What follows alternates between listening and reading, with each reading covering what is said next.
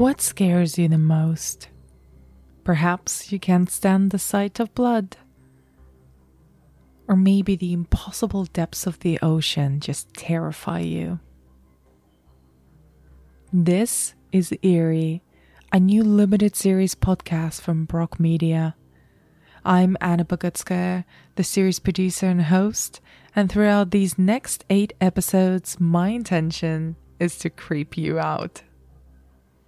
Every episode, a different writer will tell a brand new story, something strange, mysterious, and occasionally grotesque, written especially for this podcast and designed to scare someone, maybe you, out of their mind. In this very first episode of Eerie, Sophia Di Martino performs Fissures, a haunting report sent from extreme isolation, written by author Julia Armfield. So listen in and find out what's behind Fissures.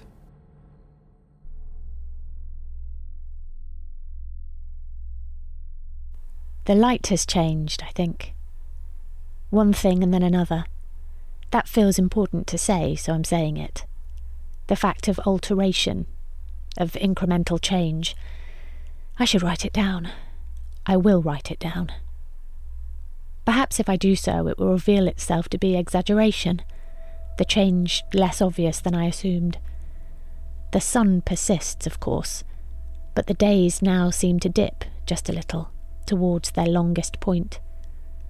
The sun, around midnight, pooling at the edge of the horizon before rising again, sweeping back to some more accustomed place. Where I am, along the coast northeast of Svalbard, the season won't turn until the very end of August. Light at all hours of the day until, at last, the long blue twilights, the swing towards polar night. In certain latitudes, on certain years, the midnight sun can last even into September.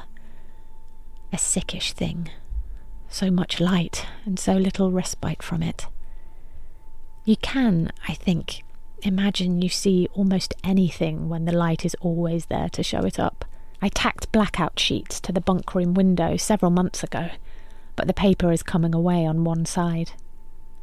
Routine is good. I've always thought this. Since I've been here, since the summer began, my days have been best when distributed into limited parcels of time. Half-hour blocks, I tend to find, are the easiest to calculate, less daunting than uninterrupted hours. Get up, get dressed, make breakfast, put on outdoor clothes, head out to complete the observations, come back, remove outdoor clothes, make tea, check the comms, write up notes, make more tea, and so on until bedtime. Little enough in itself, of course, although here even the simplest task can take time if gone about inefficiently.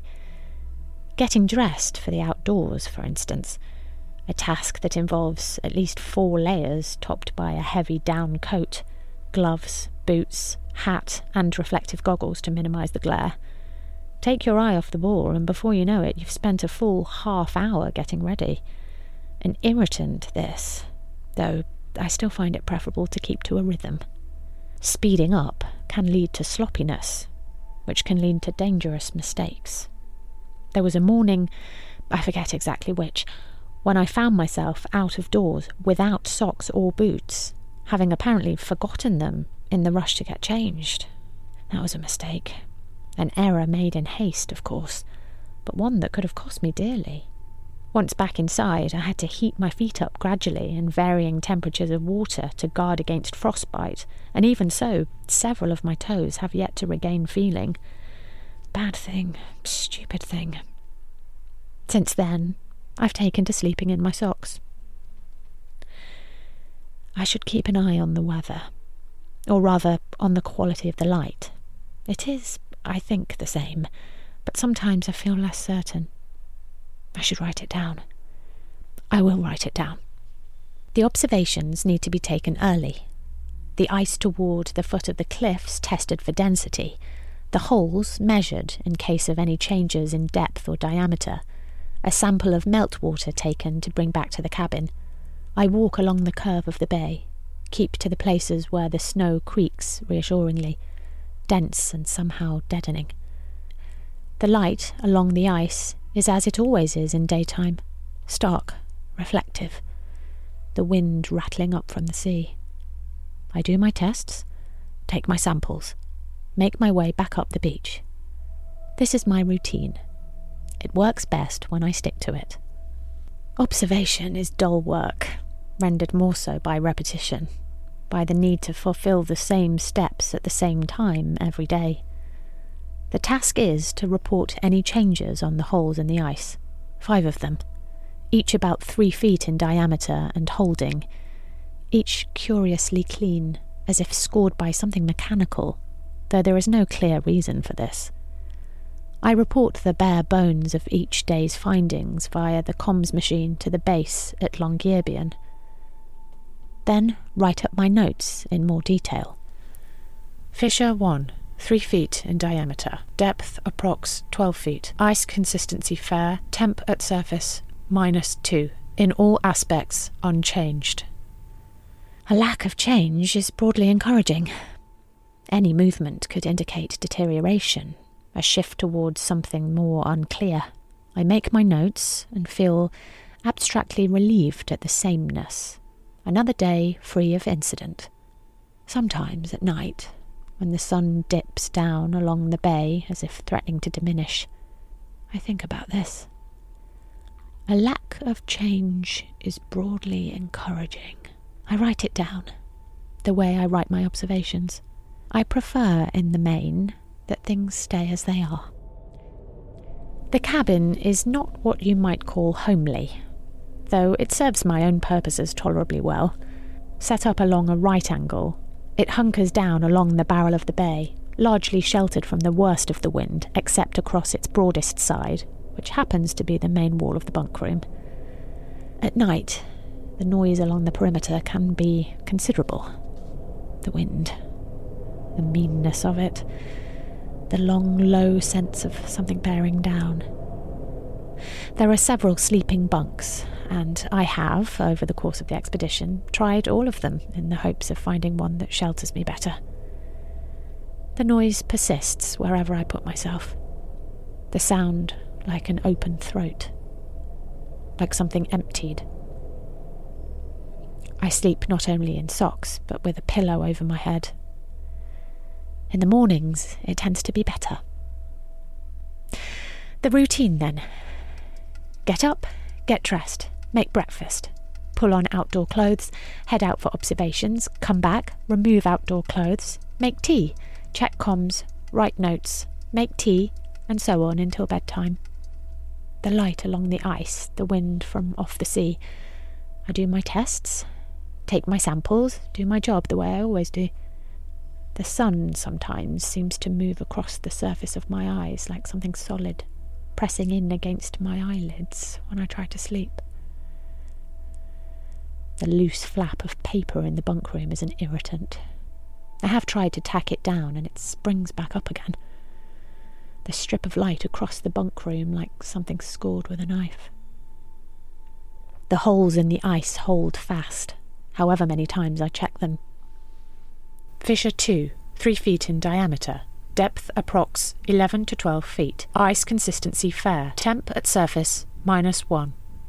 We don't really know what made them, though my job is simply to categorise, not to investigate. There is a small weather station, 50 feet or so along the bay from where I take my measurements, though I have to assume that this is a relic from some expedition prior to my own.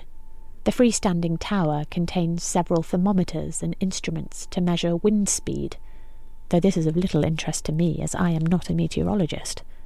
I have wondered, on occasion, how long it's been since this station was in use. When I report the day's findings back to Longyearbyen, there is seldom an answer beyond radiostatic, though this is to be expected.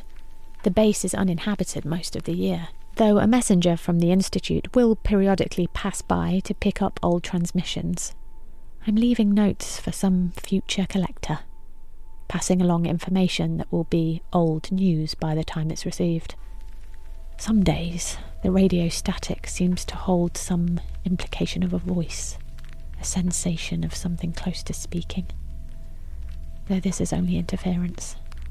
The wind gets into the telegraph machinery and makes things difficult to operate.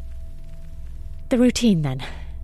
Get up, get dressed, make breakfast, pull on outdoor clothes, head out for observations, come back, remove outdoor clothes, make tea, check comms, write notes, make tea, and so on until bedtime.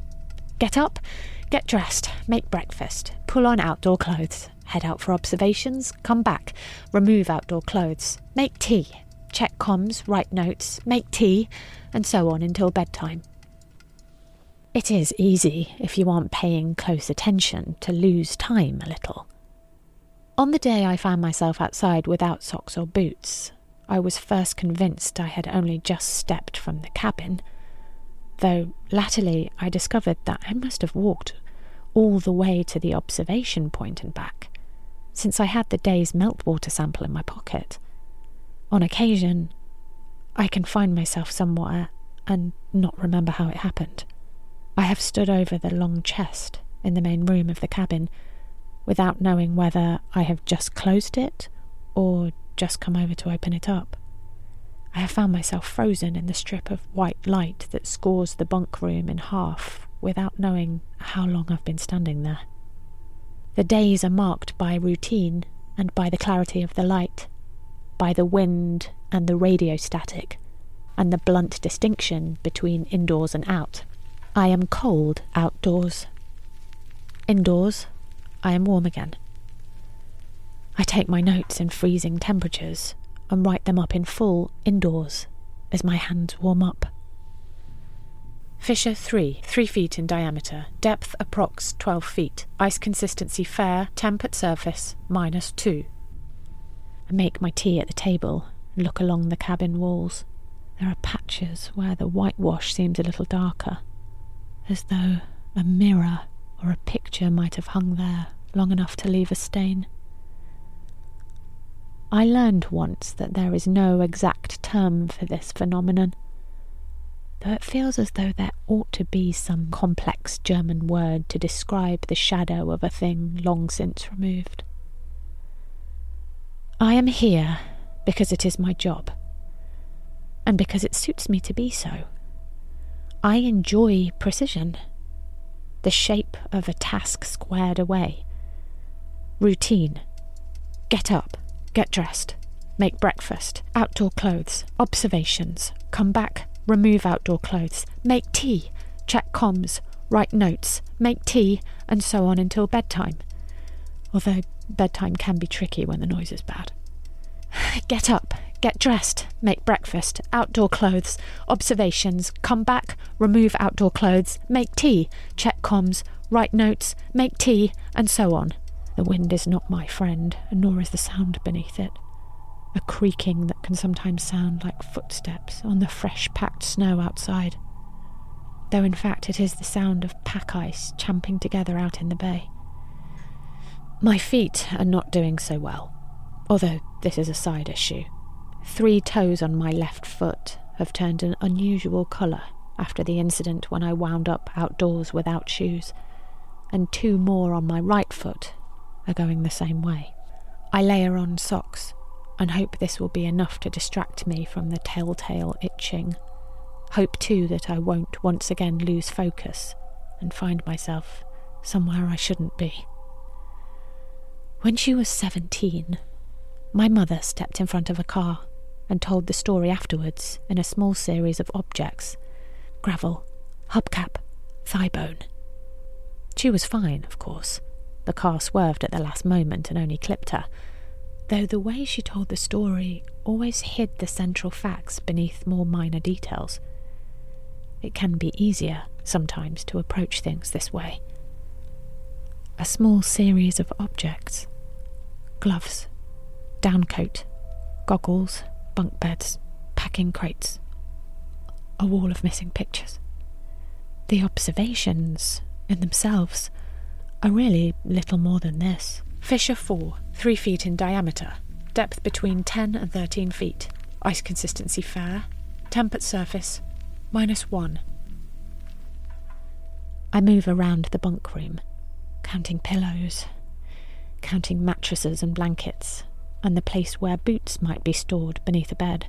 Awake at night, I list nouns in my head until I fall asleep again. Bowl, spoon, shovel, camera, ice pick, mitten, towel, hammer, hacksaw, bone, snow, drop. That last not actually a noun, nor is drag, though that is also a word which recurs with a curious regularity. I often dream this way. Sensation of dragging something heavy across snow prior to dropping it. I wake with my hands clenched tight. Up, dressed, make breakfast, outdoor clothes, observations, back, outdoor clothes off, tea, comms, notes, tea, and so on. Up, dressed, make breakfast, outdoor clothes, observations, back, outdoor clothes off, tea, comms, notes, tea, and so on and so on. The creaking noise is usual, though it can be unsettling. When I'm writing up my notes, I typically position myself with my back to the wall, just so I can be sure of what's around me. There are a set of notepads stacked on top of the long chest that are quite often in my eye line, though I can't remember whether these contain old notes of mine or something else entirely. I've been here so long, I suppose, to fill several pads with observations, though I don't imagine they'd be so interesting to reread. I don't look at them. I stick to the routine. The light across the ice, the wind from off the sea, the quality of the sunlight, the fact that it may or may not be dipping. Write it down. Don't read what you've written. Up, dressed, make breakfast, outdoor clothes, observations, back, outdoor clothes off, tea, comms, notes, tea, and so on, and so on, and so on. I feel fine, for the most part, I really do. I know people might imagine my situation to be less than appealing, but really, it's all about keeping to task. I like the quiet when it is quiet, and the idea of a job done well and consistently. It's nice in its way to be uninterrupted. People back home would go a long way for this kind of break. Fissure 5, 3 feet in diameter. Depth approx 11 feet. Ice consistency fair. Temp at surface 0. I collect meltwater to test its mineral properties, measure each hole in the ice to ensure they aren't getting bigger and indicating any greater sense of instability. On occasion, I take a look at the sides of the fissures, the hard, scored sides of the holes that often seem too harsh to have been caused by some freak of nature, though nature is what I have to assume it was. I'm anxious about leaning too far over. The water beneath is well below freezing, and once in, I'm not sure how you'd get out. I'm tired, which I think is mainly to do with the light, and the sound of the wind, and the sensation. Besides that, my feet might be getting worse. I prefer not to look at them, layer on socks and keep my thoughts on other things. I don't look. And don't look. And then I do take a look at one of the notepads stacked on the long chest. I find it's written in a hand quite unlike my own. The observations aren't mine, but rather notes on wind resistance and air pressure, predictions on pack ice and coming snowfall. October 25th, reads one entry. Last 2 days of passing sunlight. From the 27th, we will be at the mercy of the polar night. I set the notepad back down and look along the walls of the cabin. Easy, in the absence of pictures or photographs, to imagine nothing ever hung there. Likewise easy, in the absence of nighttime, to imagine there was never any darkness at all. That's not right, of course. It was dark when I found myself outside, without shoes or socks on, though I now can't quite remember how I know that or why. I'm not sure whether I wrote it down. The dark is not a welcoming prospect. the idea of whole months together, without even a hint of the sun. In this latitude, polar night will usually span from late October to early February. That's something like 4 months in the dark. I have to hope I'll be done with observations by this point. Although, as with anything cyclic, it's rather difficult to tell. Up, dressed, breakfast, outdoor clothes, observations, back, outdoor clothes off, tea, comms, notes, tea, up, dressed again, and on like that. Fissure 1, 3 feet in diameter, depth approx 12 feet, ice consistency fair, temp at surface -2, in all aspects unchanged. Sometimes at night the ice in the bay sounds like it's talking to itself. The quiet conversation of floe against floe. Sometimes at night I hear footsteps on the walk outside the cabin, though they sound less like boots and more like something softer, like something that has shucked its shoes to walk barefoot in the snow. I read the notebooks stacked on top of the long chest. November 3rd, reads one. The endless dark is proving heavy going. The company feels more claustrophobic than it did, the atmosphere a little testy. I take my observations in the light, walk to the cabin in the light, watch the long white shapes of the ice on the sea, all in the light. Fissure 2, 3 feet in diameter, depth approx 11 to 12 feet, ice consistency fair, temp at surface -1. I have taken my socks off to examine my feet and find there is something wrong, something worsening. The skin is not as I remember it. The feeling largely missing. A spread of black from the nail bed of my big toe to the centre of the foot. Routine is best, I think. Keep my socks on. Fissure 3, 3 feet in diameter. Depth approx 12 feet. Ice consistency fair. Temp at surface -2. I came here to do a job, of course, though occasionally when I communicate my findings to an unresponsive base, it occurs to me that perhaps the job was once something different, that I have forgotten or otherwise misunderstood. It's difficult, in so much light, to see entirely clearly. The notepads on the long chest become difficult, incoherent. December 12th. Dark days, bad atmosphere. All of us feel crammed in here together. Sometimes I will look at my companions and forget their faces, forget I ever knew them at all. I've wondered about opening up the long chest, though this seems largely pointless as I seem able to get along quite well with whatever it might contain. I have been here a long time by now. I know what I need to get by.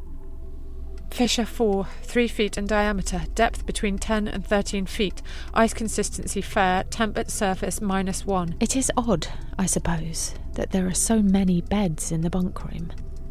Though I imagine this cabin was built long ago for expeditions other than my own. It is odd, I suppose, that they would send someone here to complete research solo. Such harsh conditions. In such an unknowable place. The wind talks, the way it always has. The ice in the bay like something gurning, groaning, threatening to tell. Drag, I think. Drop, I think. Wake with my hands clenched, as if around someone's collar. Fissure 5, 3 feet in diameter, depth approx 11 feet, ice consistency fair, temp at surface 0.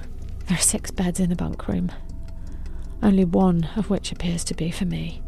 It can happen, on occasion, that I find myself somewhere and can't remember how that came to be.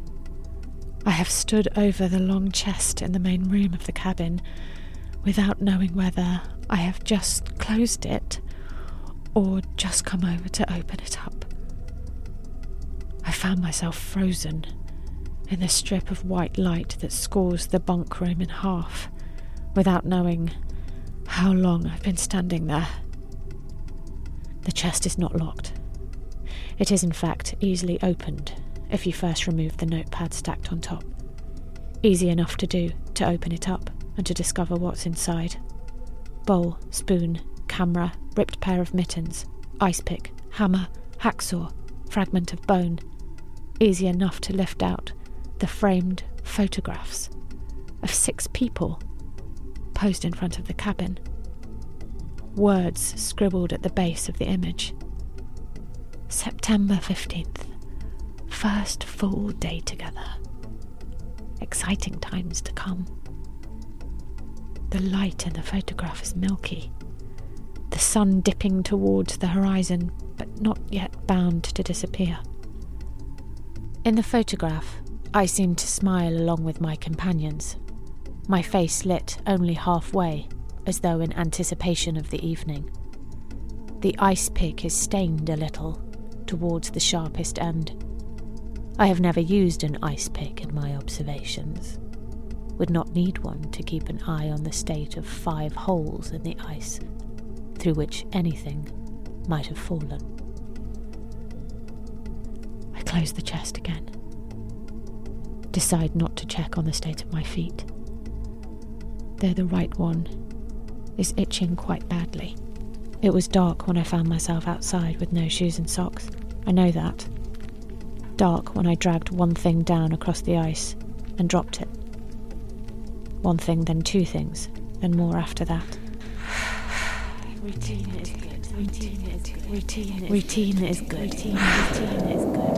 is good. I've always thought this.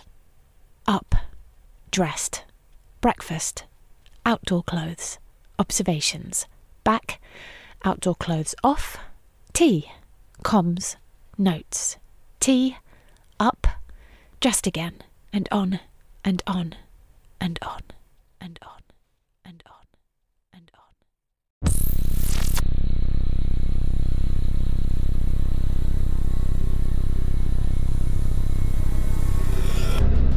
Thank you for listening to Fissures.